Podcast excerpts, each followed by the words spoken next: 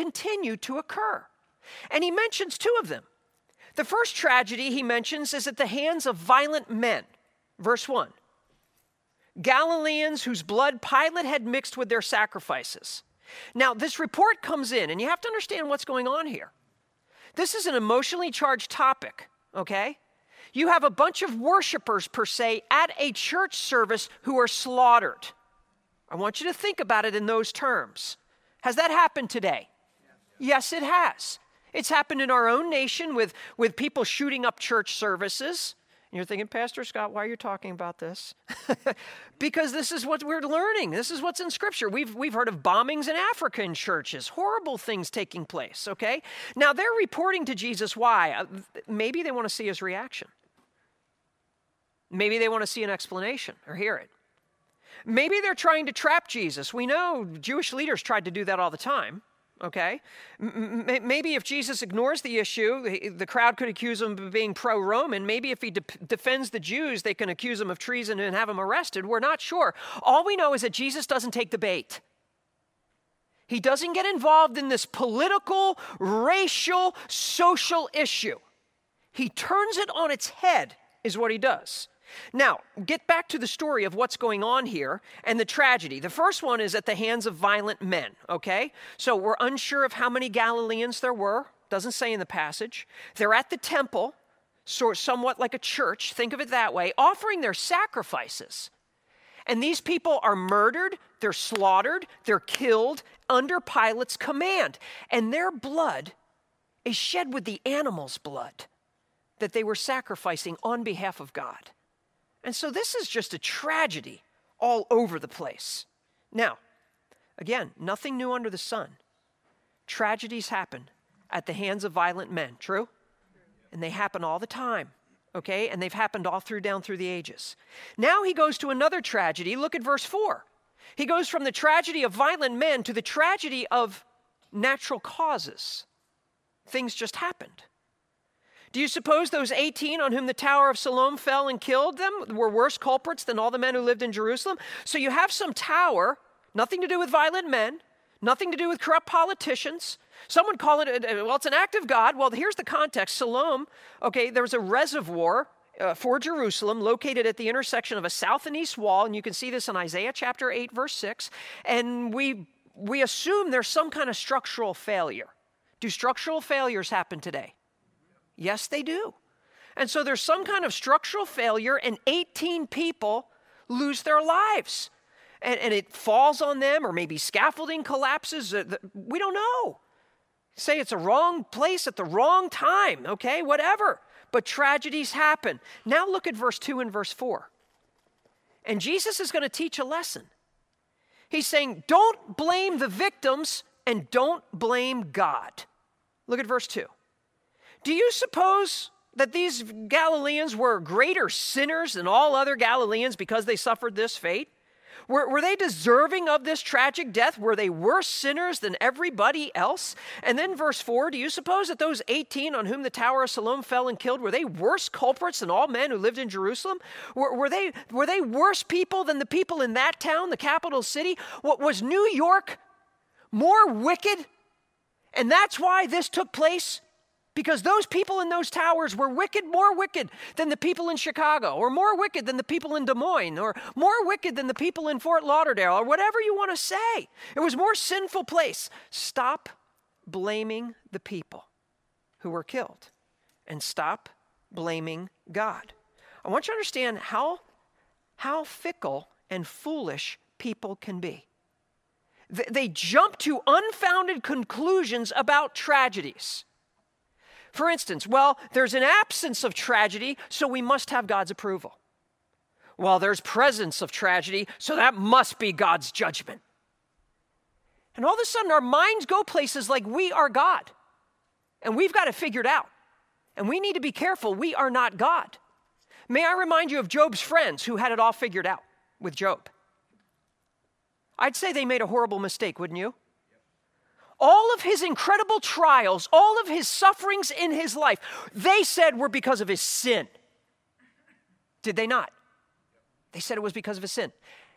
And the exact opposite was true.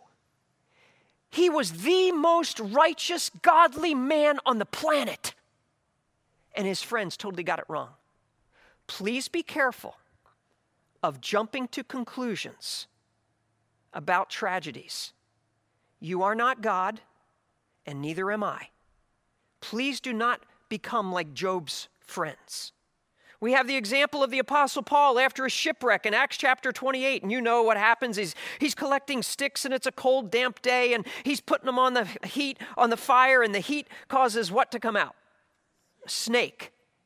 And it says the viper attached itself to his arm. Okay? The viper, because of the heat, fastened itself on his hand. When the natives saw the creature hanging from his hand, they began to say one another, Undoubtedly, this man is a murderer, and though he's been sa- sa- saved from the sea, justice has not allowed him to live. And Paul shakes it off into the fire and suffers no harm. But they were expecting that he would swell up and suddenly fall down dead. So they're waiting. Let's see what happens. What's going to happen? We know he's a dead man. After they'd waited a long time, nothing unusual happened to him. They changed their minds and began to say he was a god. what did they first call him? A murderer. Then, a few minutes later, what do they call him? a God.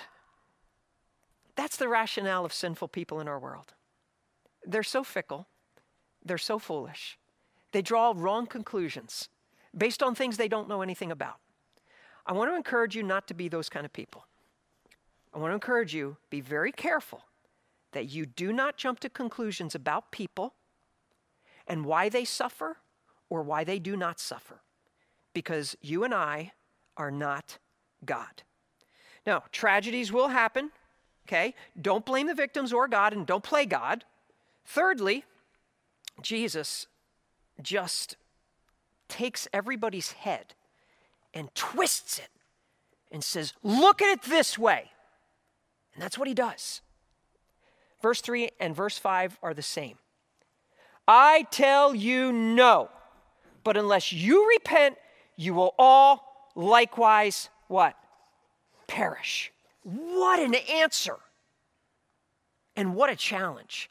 I'm amazed at how our Lord totally takes command of a situation and rattles people back into reality. And he takes their heads and say, "You're looking at it wrong. Look at it this way, and you better be looking in the mirror." Is what you need to be doing. He says, "I tell you no." You couldn't be more wrong. You couldn't be farther from the truth. Stop judging others. Stop assuming you know what's going on. Stop pretending you're God. You are not. The Galileans' deaths had nothing to do with their standing before God. The tower falling had nothing to do with the 18 people's sin. And he turns it back to them and he says, I want you to repent. I want you to look at your own heart. And instead of thinking, well, they must have been sinful and they must have been sinful and this wouldn't have happened to them if they weren't so sinful, Jesus says, Do you realize how sinful you are? How dare you judge other people for their sin? Take the what out of your own eye. Take the beam. Take the log out of your own eye. And don't you dare look down your nose in a condescending way at somebody else in their suffering and assume it's because of their sin. He said, You better be concerned with your own sin and your own lack of holiness. And then he says this because judgment awaits you. I tell you, no, but unless you repent, you will all likewise perish. He says, You're going to die. And the key is to repent before you do, because all life is fragile, and you need to turn to God. And, and it's this tragic end. He's saying, This judgment that these face is nothing compared to the one that's coming. By the way, who is the ultimate judge? Jesus, Jesus is. All judgment, John 5 22, has been given into the hands of the Son. And so Jesus is standing before these people and he's saying, You better get this. I'm going to be judging every single one of you. So if there's any sin in your life, you need to repent of it. Now, I, I need to be reminded of something. This is not just for unbelievers at the great white throne judgment. Who else is Jesus going to judge? Every single believer. Every single believer. Not on the basis of heaven or hell, okay?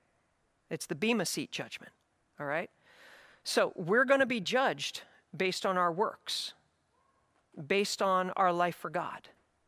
So we need to, and I need to make sure I'm not looking down my nose at anybody else either. And make sure I am living for my Savior in this life. That's where we need to be. So he makes sense of this tragedy by turning it on its head. And he says, tragedies are going to happen. Don't play God. Don't blame the victims. Don't blame God. And take care of your own business. Take care of your own business. Repent before you perish likewise. Some lesson, huh? Wow. Let's pray. Father, we are amazed at the words of our Lord and how they are strong and they set us straight, and we're thankful for that. Help us not to be judgmental people. Help us not to assume things that are not true. And help us look long and hard in the mirror and take care of any sin in our own lives. Because we know the day is coming when we will stand before you. And we need to be ready for that day. And we pray this in your name. Amen. Now, I, I know most of you here are believers in Jesus. If by chance you're here tonight and you've not come to the Lord, you just need to come to Him, friends. You need to understand there is a God who loves you, and He will forgive you and He will save you. And you need to repent of your sins, and you need to turn to God in His grace and let Him save you. And I'd love to talk to you about that, that relationship with Him, so come and see me afterward. Please do that.